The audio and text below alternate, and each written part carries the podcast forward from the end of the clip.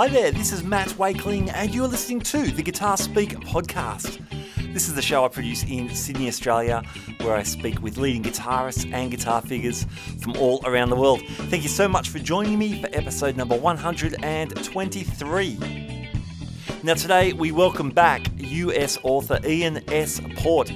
Now, Ian joined us for the Stratocaster 65th anniversary special edition just a couple of episodes ago, and he joins us to speak in a bit more detail today about his wonderful book, The Birth of Loud Leo Fender, Les Paul, and the Guitar Pioneering Rivalry that shaped rock and roll. It's a fantastic book. I loved reading it, learnt so much, and uh, had a great time talking to Ian about it as well. So let's jump straight into the conversation. Ian S. Port, welcome back to the Guitar Speak podcast.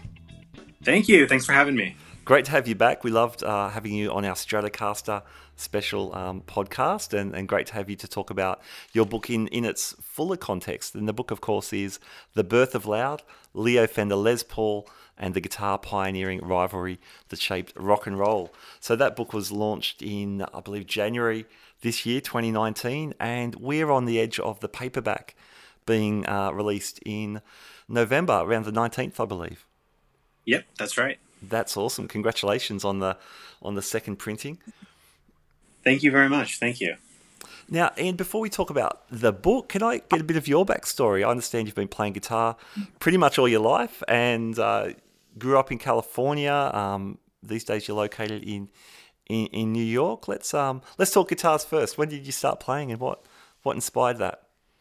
Um, it was funny. I started playing when I was ten years old, and you know, I kind of grew up in a sort of musical family. My dad was into music. His parents were into music. There was music everywhere, and uh, you know, I mean, when you're ten years old and you grew up listening to rock and roll, obviously, it's pretty fun to the idea of picking up an electric guitar. So I started out with that. My first my first guitar was a Peavey Predator, um, like a Peavey Stratocaster. Yeah, kind of yeah, yeah. I remember those. Yeah, and it's actually I still have it. It's a pretty pretty great little guitar. I think we paid like two hundred fifty bucks for it or something new. Yeah. Was, Nice. yeah.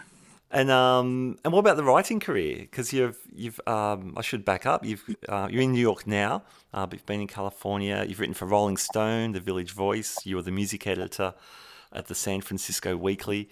Um, now, high selling uh, book author. What's how did you stumble into writing?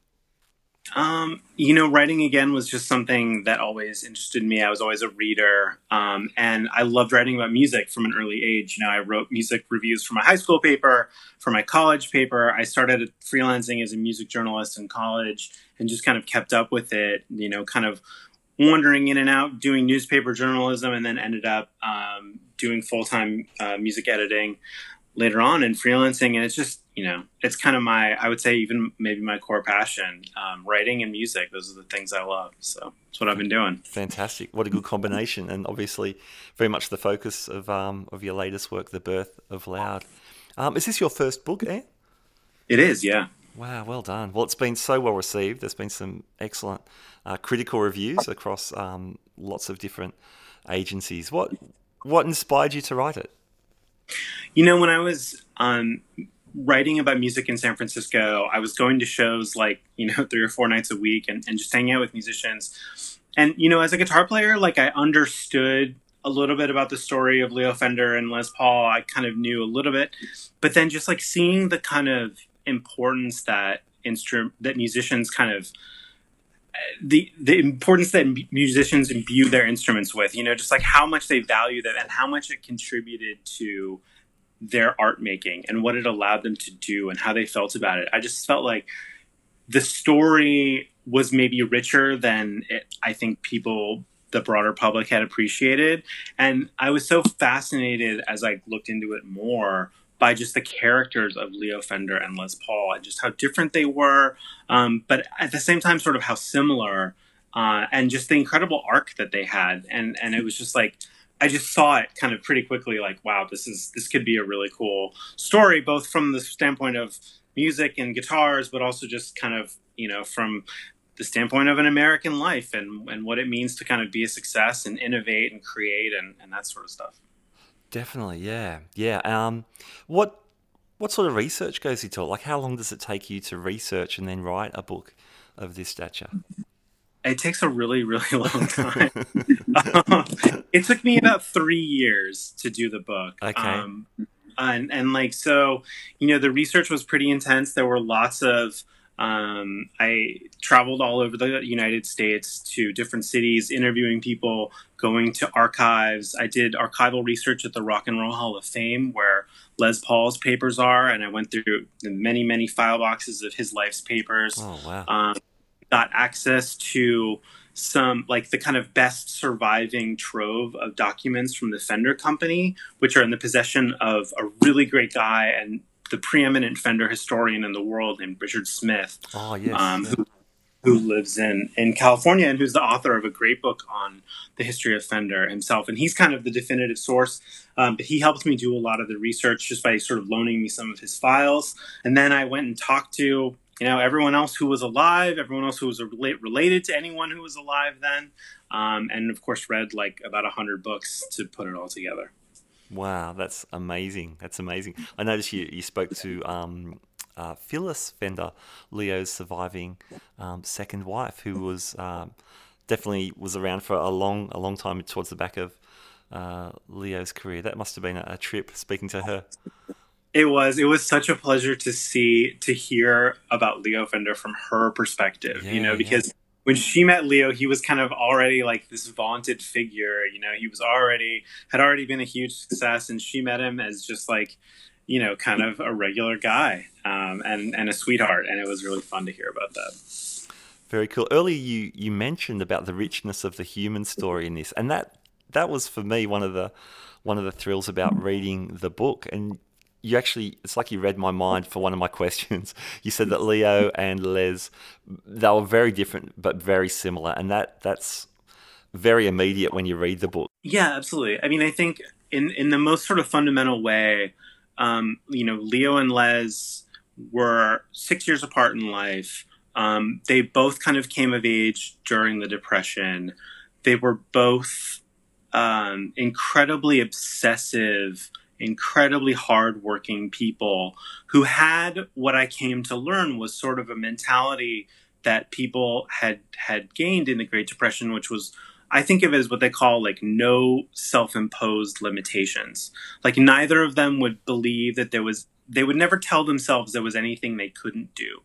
So that's kind of how like you get Leo Fender building an amplifier line, building a guitar line in the back of a radio shop when he has no idea how to play guitar and has one eye and like really is just like, you know, borrowing money, hiding from his creditors, you know, his wife is supporting him, his wife is paying his employees, like doing the most crazy things just because he believed that he could do them. And of course he worked very hard to pull them off.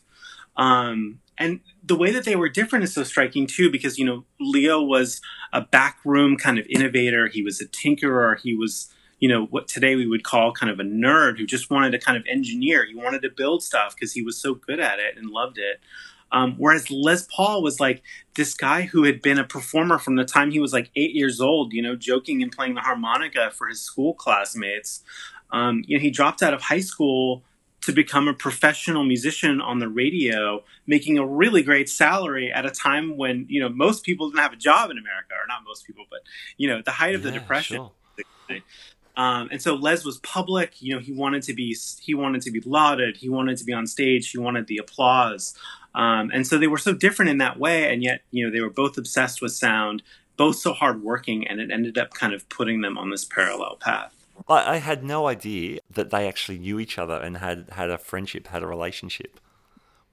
Yeah, I mean that was one of the big. That was kind of a huge aha moment for me when I when I sort of found that out. And you know, it was a hard thing to illuminate because you saw the people on both sides kind of reference this relationship.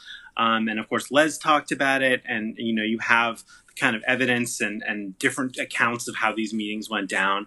But they did know each other. You know, Les had his um, his backyard studio in Hollywood in the late 40s. And, and that studio was like a magnet for every kind of musician and then every sort of electronics tinkerer in LA or in Southern California at the time. And and Les was hanging out with you know country western musicians, and those same country western musicians were getting pitched by Leo Fender to use his amplifiers, his very early amplifiers, and so it was only really a matter of time before Leo Fender showed up at Les Paul's house, and the two of them, you know, started talking. You describe an arms race to electrify the guitar, and Paul Bigsby is an, also an interesting figure in this in this race. What was the need for the amplification, and how um, how does Bigsby fe- feature in this as well? Sure. So one of the important things to understand is like at the time period we're talking here, just after World War II, there's been this huge social upheaval, and everyone is in a different part of the country from where they usually are, and they're suddenly coming into like finding out about different kinds of music. Um, and music is just getting louder. The venues are getting bigger. Um, music is becoming more focused on kind of rhythm and the low end, the drums.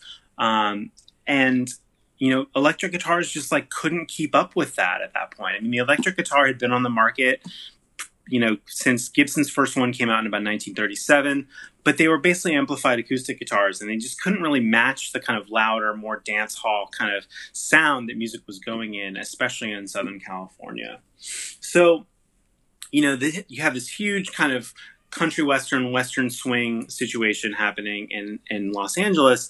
And one of the people who's there besides Leo Fender and Les Paul is a guy named Paul Bigsby who is a little bit older than both of them. He's like this really tall kind of burly voiced cigarette smoking guy who's just like an incredible craftsman. Like he can build anything. He designs um, patterns that could be used for engine parts for submarine sides for whatever they want and he is a passionate country western player although he's not a pro and a fan who's friends with many of the big players on the scene. So paul bigsby kind of starts putting his engineer his design and sort of craftsman mind toward building better steel guitars for musicians. And then eventually he builds this kind of prototype solid body standard electric guitar for a guy named merle travis that ends up really kind of becoming a breakthrough in the history of the instrument there's some controversy around that guitar built for Travis and Leo Fender's access to the guitar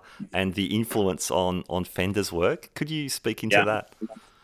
So, what we know is that in May 1948, Paul Bigsby gives this guitar that he's custom built to Merle Travis. Sometime around then, Leo Fender sees Merle Travis playing this guitar and asks to borrow it. And Merle Travis gives it to him for a week and Leo gives it back. And then some period after that, Leo comes up with the prototype for the Telecaster, probably that same year, but certainly by the following year.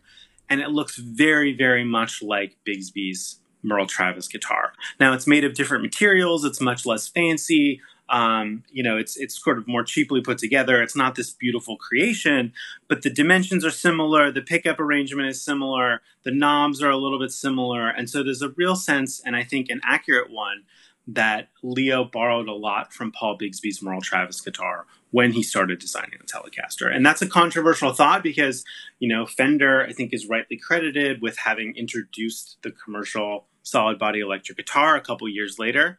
Um, but Bigsby, uh, you know, attested to this. Certainly, Merle Travis attested to this. Even Leo Fender's own assistants, like George Fullerton, attested to the fact that Leo saw that guitar and that it influenced him. You, you mentioned George Fullerton there. Another aspect of the book I loved was finding out more about these names, which I had always known the names. People, yeah, like George Fullerton, uh, Bill uh, Carson, Freddie Tavares. I knew a little of their story, but not much. But you really humanize these names that many of us have a fleeting recollection of. Yeah, that was a really fun part of the story, and to see like how this kind of you know Leo Fender kind of developed almost like this this circle of, of friends and admirers and, and he called them his guinea pigs and people who would say hey leo why don't you move the knob over here? Why don't you sand this part down a little bit? or like can you get a fourth pickup on there? you know and they would ask leo for stuff and then there are people like George Fullerton, who was Leo's kind of right hand man, who, you know, like Leo Fender couldn't play guitar, so he kind of def- depended on George Fullerton, who could play, to kind of tell him, you know, oh, you should make it feel like this. It should, you know, kind of fit this scale a little bit. So Fullerton really did a lot of the early drawings for the Telecaster um, and helped with Leo's project kind of throughout his entire life. Les Paul, now there's a, a complicated figure. Yeah, I think that's fair to say. I mean, you know, Les was tinkering up with uh, pickups and inventions up until the day he died, and he never really stopped. I mean, he was a guy who thought he he was kind of both front of stage and sort of back of stage, right? He wanted to be up there, he wanted to be in front of the crowd, he wanted everyone to know how great he was, how funny he was, what a great guitarist he was, um, and at the same time, you know, he, he wanted to pioneer multi-track recording, which is some huge debt that we owe to Les, um, and he wanted to you know, develop a solid body electric guitar when Gibson had told him that it wasn't interested. Um, he went and, and sort of modified these Epiphones himself so that they would get the kind of sustaining, um, purely electric sound because he thought that that would make him stand out as a performer. So he was kind of an amazing guy in that sense of just like, he had such a rare combination of of charm and incredible musical talent and also just like technical know-how and an absolutely tireless work ethic. Both companies, Fender and Gibson, um, passed hands through through different owners. They've both had low times, um, and they've both risen at, at different periods as well. Um, you you detail this in in in some some length in the book. What's what's your take on those companies where they stand now? Yeah, it's a great question. I mean, I think um, obviously, you know, Gibson has had a bit of a rough time of late, you know, going through the, the bankruptcy proceedings last year. Um, I want to think that they're kind of finding their way, and I, I, I sort of feel good about where they're going and what I'm seeing. I'm curious to sort of, you know, hear what the other what other people think about that. But my sense is that I, you know, to be honest, I haven't played a ton of the brand new Gibsons, so I can't say how they speak up to or how they, you know, sort of stand up to the the you know the heights of the 90s or the aughts or whatever we uh, we want to say are the best Gibsons. Um, and I think that you know when I look at kind of Fender's product line and their marketing and just sort of the kind of penetration that they seem to have in the culture, I feel like you know in what has become a very tough climate, at least in the United States, for the electric guitar, Fender has kind of figured it out a little bit. I mean, they've kind of managed to brand themselves as being sort of genre uh, agnostic, um, and they're not just you know the company of like white rock dudes anymore. I think they're doing a good job of of presenting themselves as being for everyone, no matter what kind of music they play, what kind of they, what kind of um, you know genre they want to play in, and so I, I think Fender's probably doing a little bit better right now, but I think Gibson could get there. Yeah, exciting times, exciting times for for both companies. Yeah. And, uh, yeah, I loved it how you. I mean, the a, a, large focus of your book is, of course, what's on the cover, the Les Paul Leo Fender. But then you, you continue on with the stories of the companies and and Leo and and Les Paul as they continued in other areas too, which was which was really cool. So the the book itself, um, and that goes to paperback in November, as we said earlier. That must be an exciting period for you heading up onto uh, on that launch after the initial launch in January. Yeah, it's great to see. I hope it gets out there, and I hope you know the paperback makes it more accessible to people. Awesome, awesome. And do you have any uh, other plans for future future books? I do. I'm working on another project right now. I can't talk about it yet because it's, uh, it's, a superstition of mine. It's a writer's superstition, but uh, it's going to be another interesting story. Let's put it that way. Okay. Are there any guitars involved? Can I ask that? Um, I can't. I'm. I'm. I'm gonna say nothing at this point. Okay. I gotta. Well, I, I, gotta protect my delicate writer sensibilities. All right. All right. I'll, I'll respect that special space, but um, please shoot me an email when you can, or I'll keep. I'll keep my eye on your on your uh, your website, which is really cool, and um, I think you got a cool Facebook page too as well, where you talk about what you can when you can. Yeah. All right. Thanks, man. I appreciate it. No worries. And uh, it's been great to meet you. And again, I love the book and um, really fun to, to talk to you and find out more about you and um, a bit more about the process of writing The Birth of Loud. Yeah, I'm so glad you like the book. Thank you. I really appreciate you having me on. All right, there you go. My conversation with Ian S. Port. Please check out his book, The Birth of Loud. There'll be links in our show notes for you to do just that. Thank you so much for joining me. You've been listening to the Guitar Speak podcast. My name is Matt Wakeling, and I'll catch you next time. Bye now.